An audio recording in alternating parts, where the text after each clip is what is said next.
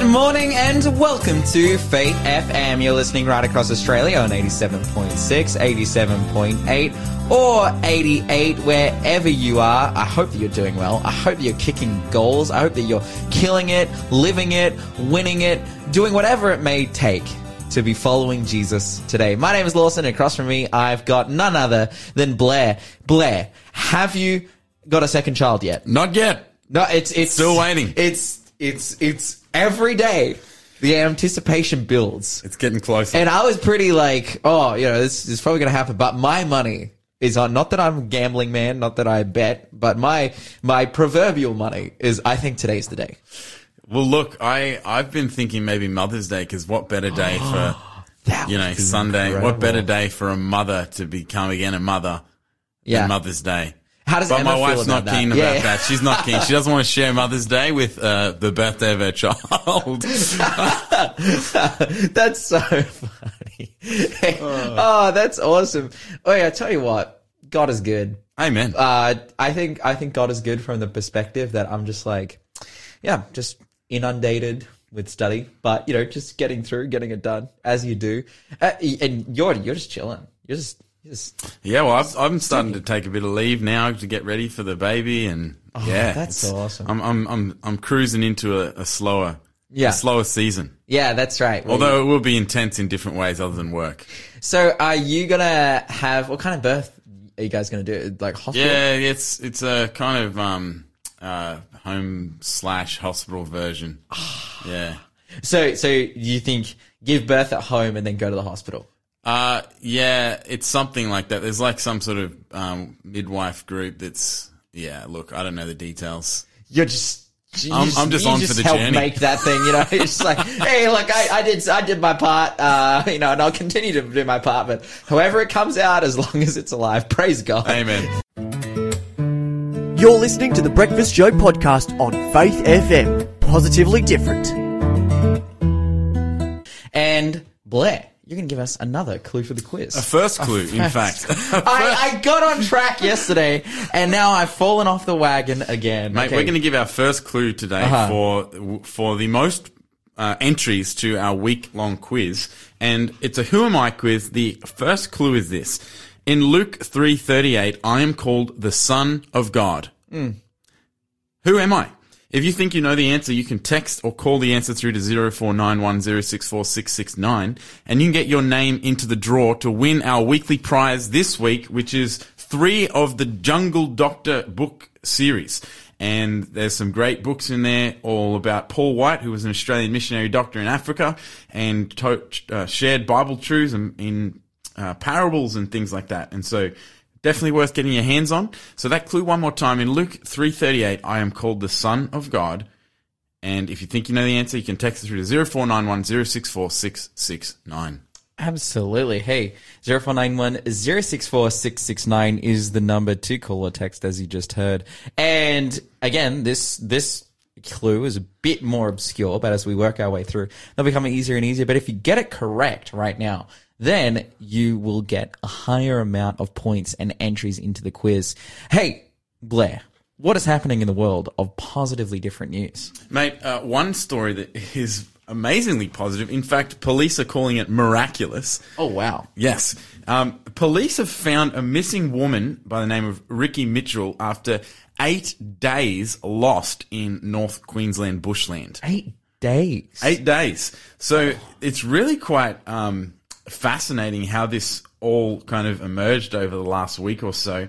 Um, so Rikki Mitchell, she was 38 years of age. Um, she was last seen at a rest stop in Reid River between Townsville and Charters Towers on May 2.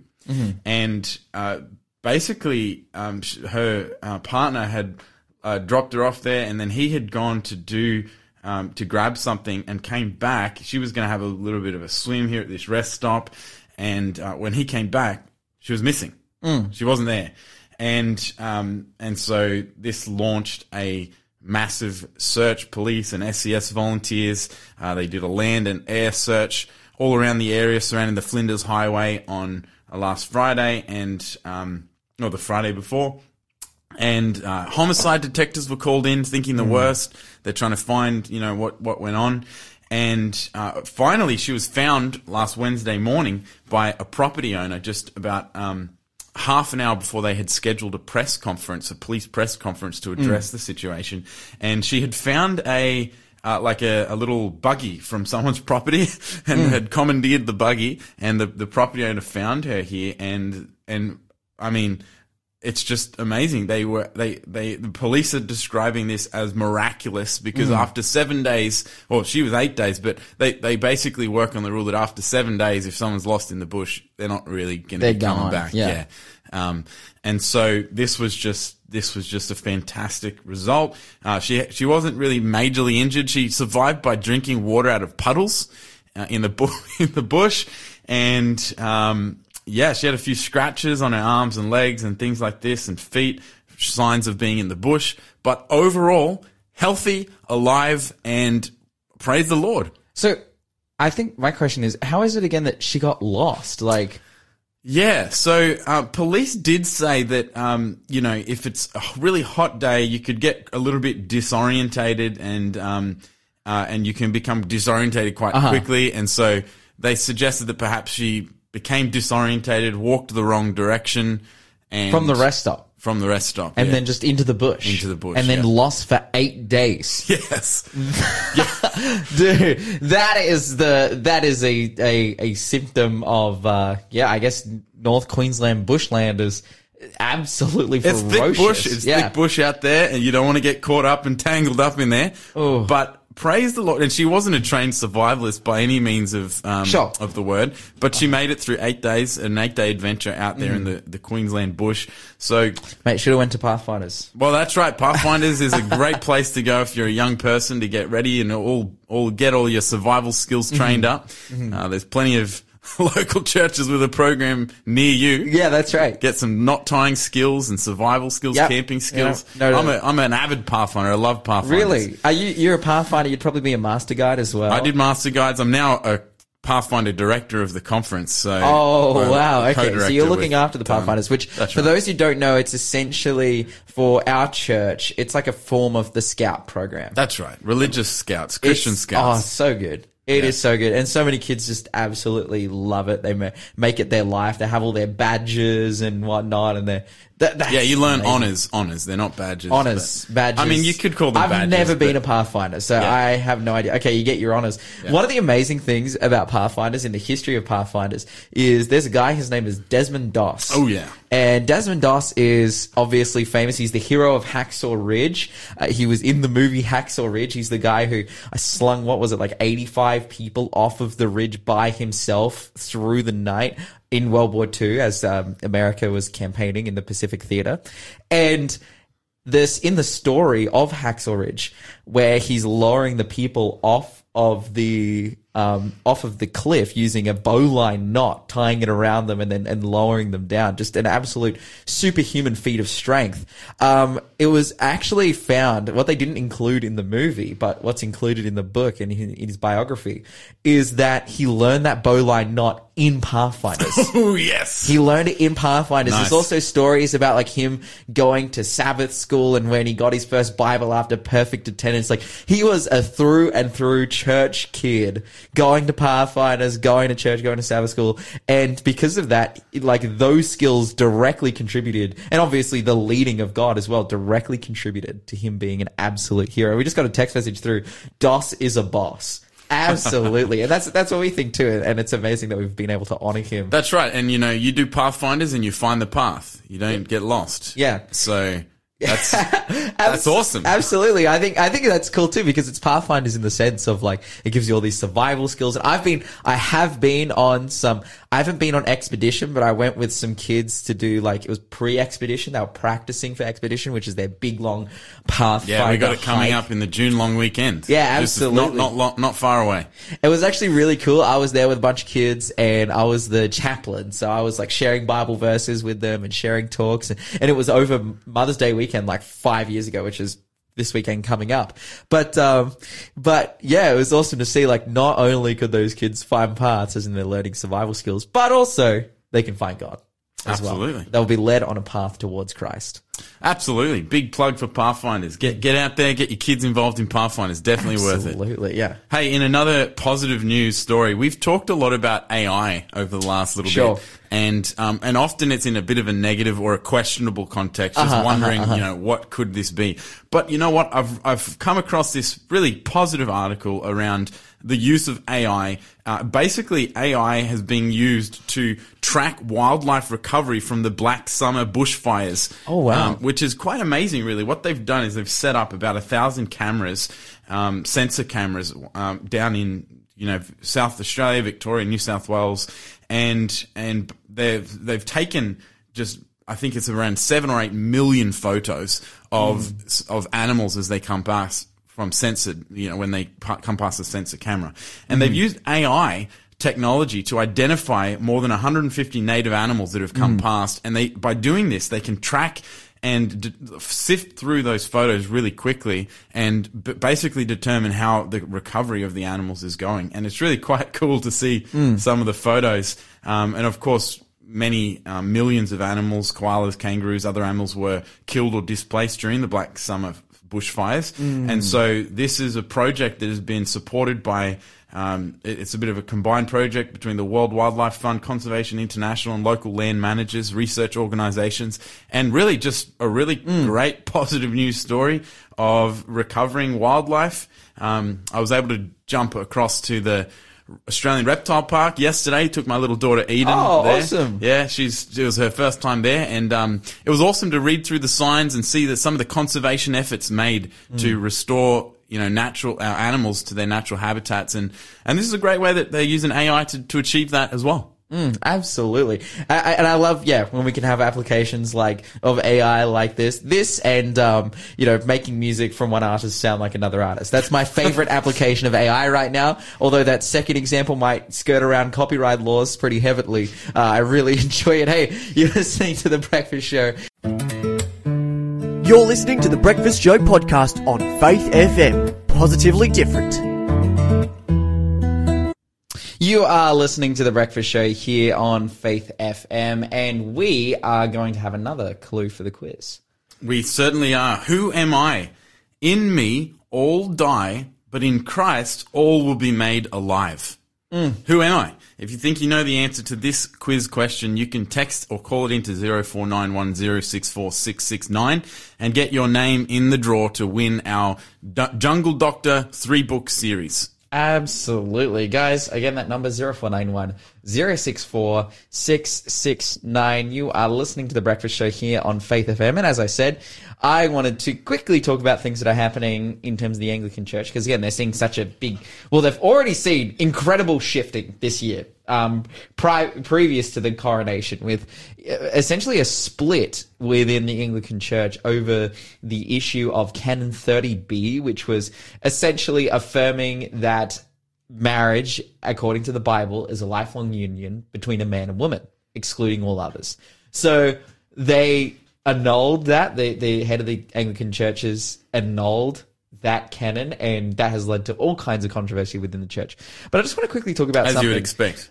Yeah, absolutely. But I just want to talk about something that Justin Welby, who's the Archbishop of Canterbury, which is the basically the Pope. it's like the highest position that you have in the Anglican Church, or the President of the Anglican Church. Maybe Pope is the wrong word, but because it doesn't necessarily have the uh, the the forgiveness implications that the the Catholic Church does. Uh, he doesn't claim to be able to forgive sins, but simultaneously, um, him being the the top of the Anglican Church has commented on the new illegal immigration bill that's been drafted in England that's just come through, calling it isolationist, morally unacceptable, and politically impractical. And he goes on to basically give a speech about how ultimately the bill is an utter, utter, utter failure to solve the problem of migrants coming on small boats to America. Uh, no, not to America, to England. Uh, he talks about how it's, you know, unacceptable, unacceptable, and it is actively targeting and uh, disproportionately hurting the poorest countries in the world who are seeking asylum, and that the government of the United Kingdom is terrible for putting this in, and ultimately concludes his speech by saying, as one might expect from these benches, in the New Testament, in Matthew chapter 25, Jesus calls us to welcome a stranger. That call has been part of the history and culture of the, in this country for many centuries, and it was a part, um, and was a part of the drive for the Modern Slavery Act. I urge the government to reconsider much of the bill, which fails to live up to our history, our moral responsibility, and our political and international interests. Now, I just want to comment on this by saying it, it, what Justin Welby is saying. You know, I, I'm not going to take necessarily a political side here of like, oh, you know, how is illegal immigration affecting England? Because in totality, I don't really know. And that's not why I'm talking about this article, but more that since you know we've had this coronation of Prince Philip, Justin Welby has really come out of the woodwork, and a lot of what he says and a lot of the comments have made he has made since you know connecting with with Prince uh, with King Charles has been of a political nature.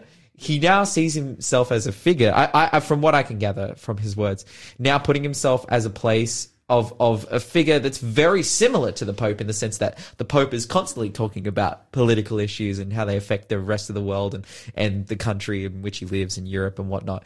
And Justin Welby has done the same, and it it kind of makes me shiver a little bit because then I read Revelation 17 and starting in verse 1, it says, uh, Then one of the seven angels with the seven bowls came out to me and said, Come, I will show you the punishment of the great harlot who sits on many waters. So there's a very prophetic chapter, but to simply explain it to you, I don't have time to, to you know, get through and verify everything that I'm saying, but symbolically, um, this great harlot is a representation of the Antichrist in the Bible, and at this point in time, it's like right before the end of time.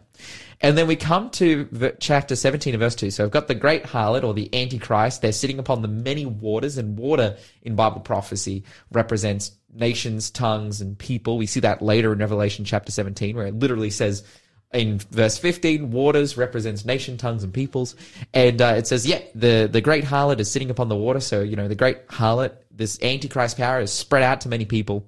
Come to verse 2. The kings of the earth were immoral with her, and those who dwell on the earth were intoxicated with the wine of her immorality.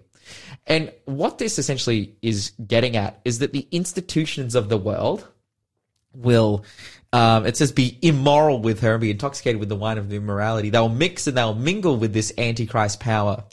And that will ultimately lead to, um, the governments of the world persecuting those who, um, who truly follow God. And what we see here, from, I think from God's perspective, perspective and what we see in the book of Revelation is that a call against true religion will be against the combining of church and state. And so when I see religious figures being outspoken about political issues and calling on the government and wanting to collaborate with the government, I always get, yeah, it, it just, it makes me shiver a little bit. It makes me go, hey, the scenes that we're looking at here are very can become very dark age in nature, this combining of church and state that leads to persecution, but they're also a revealer that, yeah, Jesus is coming back soon. So it's an interesting space to watch. And if you have any thoughts, hey, 0491 064 669 is the number to call or text. I also wanted to quickly talk about Pastor Carl Lentz, which I said, hey, maybe that's a name that you know. Now, Pastor Carl Lentz was the pastor of Hillsong, New York. And he was the pastor of Hillsong, New York up until the end of 2020, where it was found that he had been unfaithful and had committed adultery um, on his wife of 17 years. And he has like five kids.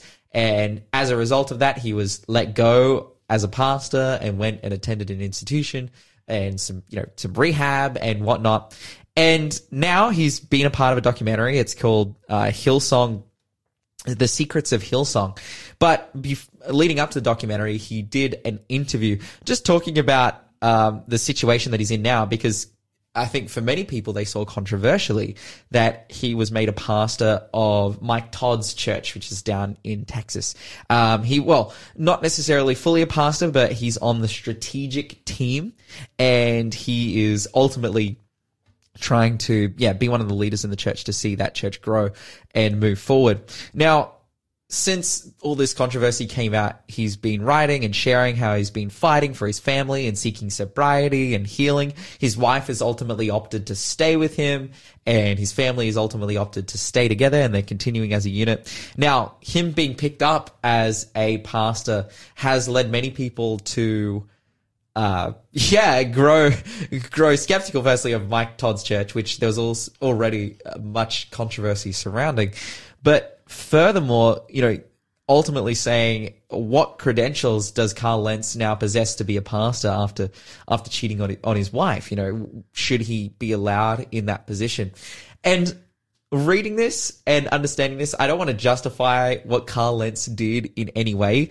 And I don't it totally think that the position of pastor is is one hundred percent um, the the place where he should be. But reading through what he said, firstly, seeing that his wife is on board and willing to stay with him. That's like, awesome. Okay, okay. Well, you know, it's it's it's good to see that they've been able to work it out to that point. Secondly, seeing that he is aiming to be like he's fighting for his family. He's going through rehab. He's taking all the channels necessary in order to save his manage, marriage. And simultaneously, he's seeking sobriety, like from, you know, alcohol and whatnot. I was really surprised and actually quite happy to see that. And when I read things like this now, I think a lot of what people, the problem that people have with Carl Lentz is that he preaches lots of heresy, and and then this is kind of the cherry on top is that oh, and he's immoral as well. But I think that I see something like this, and like this is obviously super humiliating for him, and a huge heartache, and would absolutely smash you as a person. But uh, seeing that he's healing from this, he's found a position in a church, which I'm not saying is necessarily the best thing, but I, for a figure who is so well known and like again as a as a Christian person, seeing that he's taking every step and he's he's actually living up to how the Bible counsels us to heal from things like this. I'm really happy for him. I'm really happy for him. It doesn't mean I go through and watch all these sermons from Hillsong. I'm like, yeah, I believe everything he says, and uh, you know, I agree with him doctrinally and and whatnot. But I'm like, man, good for him. Good for him for trying to do his best to, to save his marriage and, and be the best he can to his kids and his family. You're listening to the Breakfast Show podcast on Faith FM. Positively different. And Blair, you are going to give us another clue for the quiz. We certainly are. Who am I? God cursed the ground because I listened to my wife instead of him. That's our clue, our third clue for the quiz this morning. If you think you know the answer for this, you can text it through or call to 0491064669 and you can go in the draw to win our weekly prize this week of uh, three of Dr. Paul White's Jungle Doctor series. And that'll be a fantastic gift prize that you can get your name in the draw. So that clue one more time.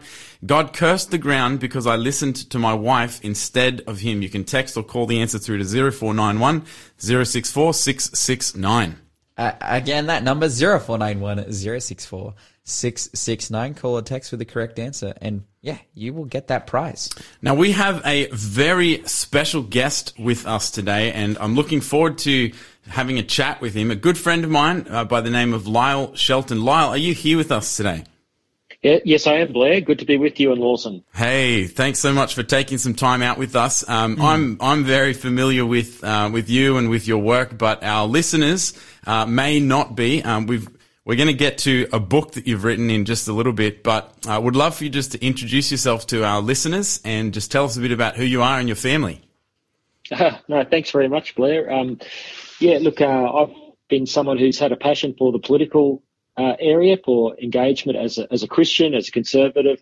Uh, worked for 10 years at Australian Christian Lobby, uh, privileged to serve there, was involved in the marriage campaign to try and preserve the definition of marriage. We, we didn't succeed there, but uh, nonetheless, um, just feel it's important that we keep speaking up for the truth about marriage and family. And uh, in recent years, I've been working um, with a number of minor political parties, trying to see if we can pioneer uh, a new political movement that will carry the values of marriage and family, pro-life, uh, and sensible economic policy uh, into our political discourse. So, so currently I'm the national director of the Family First Party, and we're in the early stages of a rebuild of that party. Uh, we've contested three elections in the last year or so. Uh, haven't got anyone into parliament yet, but we're certainly getting close and uh, the movement is building. Uh, my family, I'm married to Wendy. We have uh, four children and one grandchild. Wow, that's that's awesome. Thanks so much. Um, now, I I mean, it, just that little intro there tells me that you've been very busy over the last twenty or so years. Um, you know, getting uh, advancing Christian values um, in society at large, and what a great need there is for that. And um, I I had the privilege of being able to read your book. Um, I kid you not, notes from twenty years in the trenches of the culture wars, and um, I had the privilege of reading that. Uh, when it first came out, I got in one of the uh, one of the pre uh, releases with the signed copies. I've got my own little version there, and um, uh, it's a it it is. I'll tell you what, it is a harrowing yet inspiring read because of the first hand account you give of some of the major uh, cultural battles that you've been engaged in over the last 20 years as a Christian, advocating for Christian values in public opinion and policy. And I'd love for you to just to share with us a little bit about uh, some of the, uh, you know, what inspired you to write this book. I kid you not. And I, would love to get to some of the content of, of that as well. Um, but firstly, what, what inspired you to write this book? no, thanks very much, Blair. And, and thanks for uh, getting the book early and uh, for those kind words. Uh, look, after uh, around about 20 years, I suppose, of, of being in this battle, I, I suppose I'd seen a lot, um, I'd felt a lot, and it was very much on my heart to try and help people understand um, some of the things that go on behind the scenes in politics in this nation, why we as Christians and conservatives find ourselves under attack, uh, to expose to readers some of the dirty tricks of those that um, don't agree with our vision for human flourishing, and so um, I was able to um, go back to my early time as someone who was um, elected to the Toowoomba City Council, my hometown, where uh, very early in my, uh, well, as soon as I was elected, I found myself in the middle of a battle to try and stop um, uh, legal brothels being established in our city because the state government was legalising brothels at that time. This was going back 25 years. And to have my colleagues say publicly they agreed with me, but then work behind the scenes to try and undermine me because secretly they really wanted to facilitate the exploitation of young women by the sex trade, uh, or they didn't have the courage to actually stand up. So just trying to expose some of these stories. So, so there's that. There was a battle against um, an extreme form of, of, strip clubs that I detail there. Um, I go into my time at ACL where we tried to um, encourage politicians, you know, not to allow Medicare funding for the killing of unborn babies. And I took a survivor of abortion through the parliament for a week, meeting senators and opposition leaders and uh, high profile people. And uh, she would say, uh, I survived an abortion. If, if abortion is about women's rights, what were mine? So just telling these stories that the mainstream media won't touch. Um, and, and, so that's what I sought to do. And, and, by doing so, Blair, to try and hopefully inspire people that we shouldn't give up on speaking the truth into politics and, and um, public life.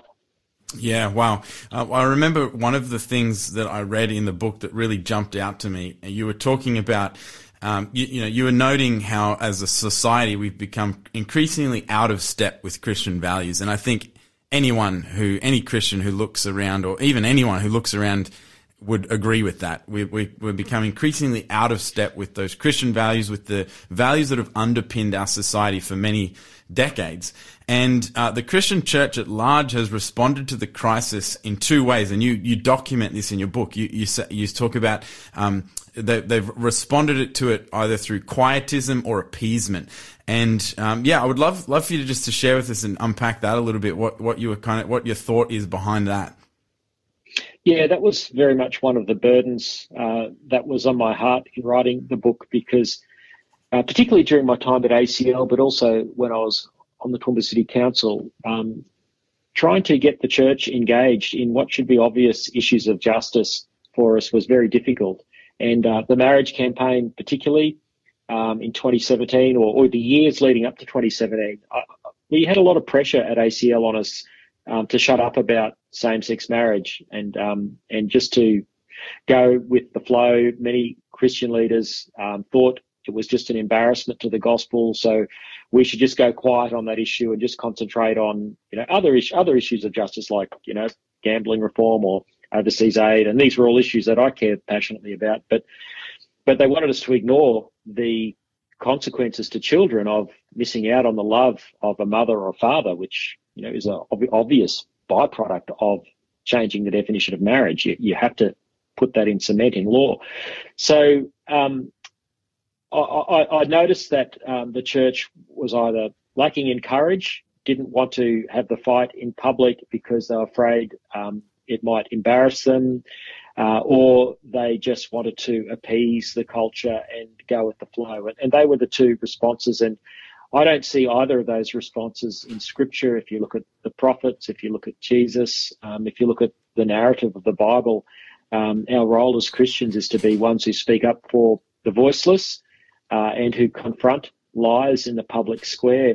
And uh, that's the prophet. That's a big part of the prophetic role of the church uh, as described to us in the Bible. So, yeah, I wanted to try and inspire, you know, Christians that, yeah, there's a cost to speaking up, but it's the right thing to do, and uh, the truth will win out. And I just say one other thing, Blair. You, you mentioned, you know, that our society's moved away from our Christian values. That's true, but a big part of it is not because I think people are not open to it; they're just not allowed to hear the truth. Mm. much of what I um, document in the book is just the conspiracy of silence from leaders, from the media. So, so the church is part of this. By not speaking up, people don't hear. They don't hear the counter arguments, and of course, the media uh, suppress that and, and, just lie about uh, the truth. And uh, I have no doubt that the majority of Australians, whether they be Christians or not, if they could hear the truth about the benefits of marriage and family, the truth about what happens in abortion, um, the truth about what happens to a woman in a legal brothel, uh, they would be with us 100%. And certainly the truth about what it means to be male and female, um, as opposed to this gender fluid ideology which is being taught to our children and which is harming so many. So uh, we have a crisis in getting the truth out. And um, the church's response in either appeasement or quietism doesn't help get the truth out. Yeah, no, I, I, absolutely agree with you. I think you know both both approaches are attractive for various reasons um, because you know it is difficult sometimes to speak to some of the issues that um, you know the defining issues of our day. The, these issues around sexuality and gender and and and whatnot are very much defining cultural issues of our days. And I love how you put it there that, that the Christian has, uh, that God's plan for the flourishing of society is very clear in his word. And, and for, for a Christian to ignore that, to go quiet or to appease on those points, would run very countercultural to the whole, you know, the, the whole book of scripture. Um, so. Yeah, well, well, that's right, Blair. Look, our quietism, our being quiet or appeasing actually hurts people. It hurts the vulnerable. So because we were quiet during the same-sex marriage debate, we now have children being, you know, produced through assisted reproductive technology who will forever be denied the love of a mother or a father. Uh, because of our silence, uh, we now have gender fluid ideology being taught in the schools and we have an epidemic of children turning up at gender clinics um, being put on puberty blockers, cross-sex hormones, and some even having surgery. There are documented cases of minors, of girls under the age of 18 having had both breasts removed in Australia. I'm aware of at least five cases. There's probably many more. And this is because we have been quiet and have accommodated uh, where the culture is taking us. And um, I, I, just believe the truth is on our side. And if we'd had the courage to speak up, people would be with us. But um, evil flourishes in silence, and uh, we, we as a church have been part of the problem of allowing evil to, to flourish by our silence and by not teaching our people the truth about these matters so that they've been confused and felt it's easier just to go quiet than to have hard conversations in the public square. Oh, absolutely. And look, we've um, yeah, we've we've been following along with some of these issues here on Faith FM over the years as well, um, and uh, certainly we've had guests on from time to time to speak to some of these uh, these major issues that are out there in society and how a Christian can respond to the, you know, be, be, be faithful that we, each Christian has a call to present the truth claims of Christ and his word to the world in public and without fear. And um, that's one of the things that um, I've appreciated about you and your role over the various capacities over the year, um, through from your time at ACL, and we've had we've had on here on Faith FM uh, Wendy Francis and others as well who have who have been sharing on some of these points in the past. Um, would love to just get your thoughts. You were the director of the ACL for was it ten years? Uh, I was there for ten years and managing director for five. Gotcha. Was it um was was was the marriage campaign was that the the big um issue for for that you were dealing with at the time? With it, what what just give us a little bit of a coverage of what it was like at your time at ACL. Yeah, look, um, right from when I arrived there in 2007, we could see that the LGBTIQA plus political movement, a small activist movement that had organised themselves politically, were um, making inroads into politics in a big way, and not many people were noticing.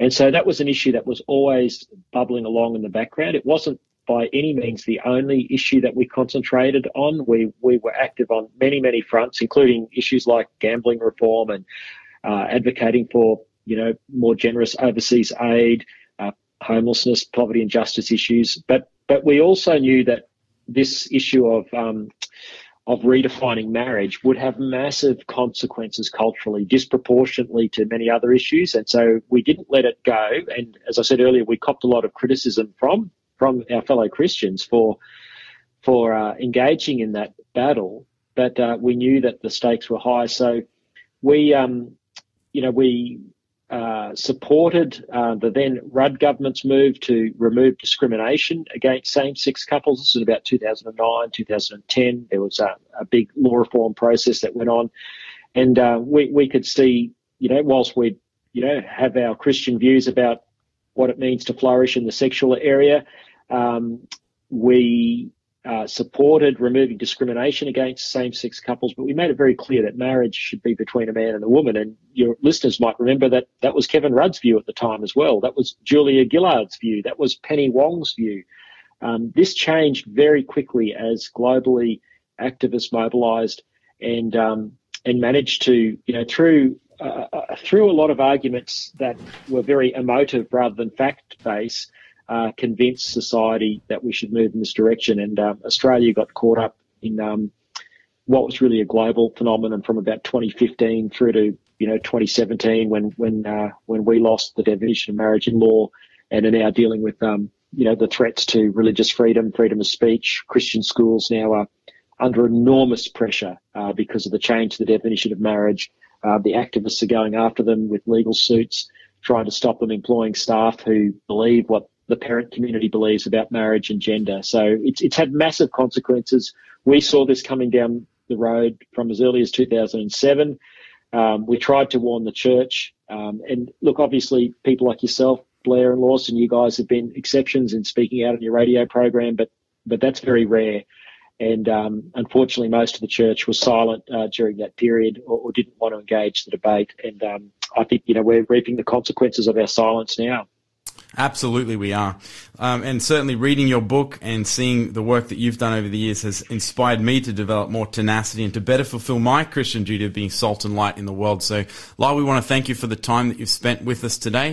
Thanks for being a part of the Faith FM family. Join our community on Facebook or get in touch at 1 800 Faith FM.